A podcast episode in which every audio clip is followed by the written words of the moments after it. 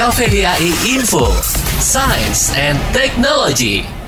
Hai Sobat KVDAI, apakah kamu pernah memesan makanan dengan cara lantatur? Um, atau kamu lebih familiar dengan sebutan drive-thru?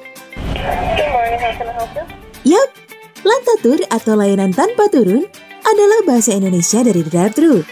Untuk menyebut istilah layanan pesan bawa pulang yang disediakan suatu bisnis di mana pelanggannya dapat menggunakan jasa atau membeli produk tanpa perlu meninggalkan mobil atau sepeda motor.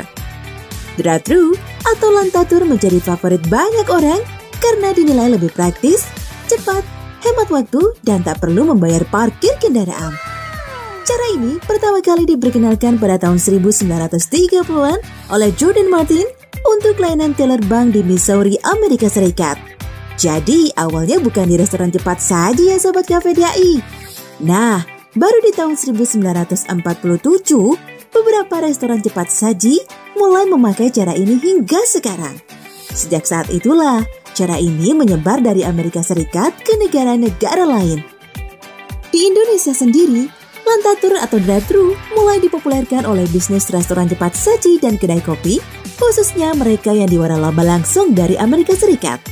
Selain itu, beberapa bisnis lainnya, khususnya yang bergerak dalam bidang produk dan jasa konsumen, serta layanan pemerintahan, juga menyediakan lantatur dengan versinya masing-masing. Seperti layanan pembuatan SIM di Samsat Polda Metro Jaya atau layanan pembelian tiket kereta api di beberapa stasiun kereta. Bahkan sekarang, ada yang menggunakan konsep ini di pernikahan mereka loh. Well, sekian informasi kali ini ya Sobat KVDI. Nantikan informasi selanjutnya ya. Bye! Informasi ini dipersembahkan oleh KVDAI Regional 4, Wilayah Indonesia Tengah, Timur, dan Luar Negeri.